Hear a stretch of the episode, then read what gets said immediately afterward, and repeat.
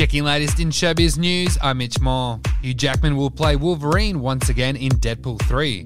Ryan Reynolds teased this news in a video, which also revealed the logo for the film and a release date of September 6, 2024. And that's your latest in showbiz news, I'm Mitch Moore.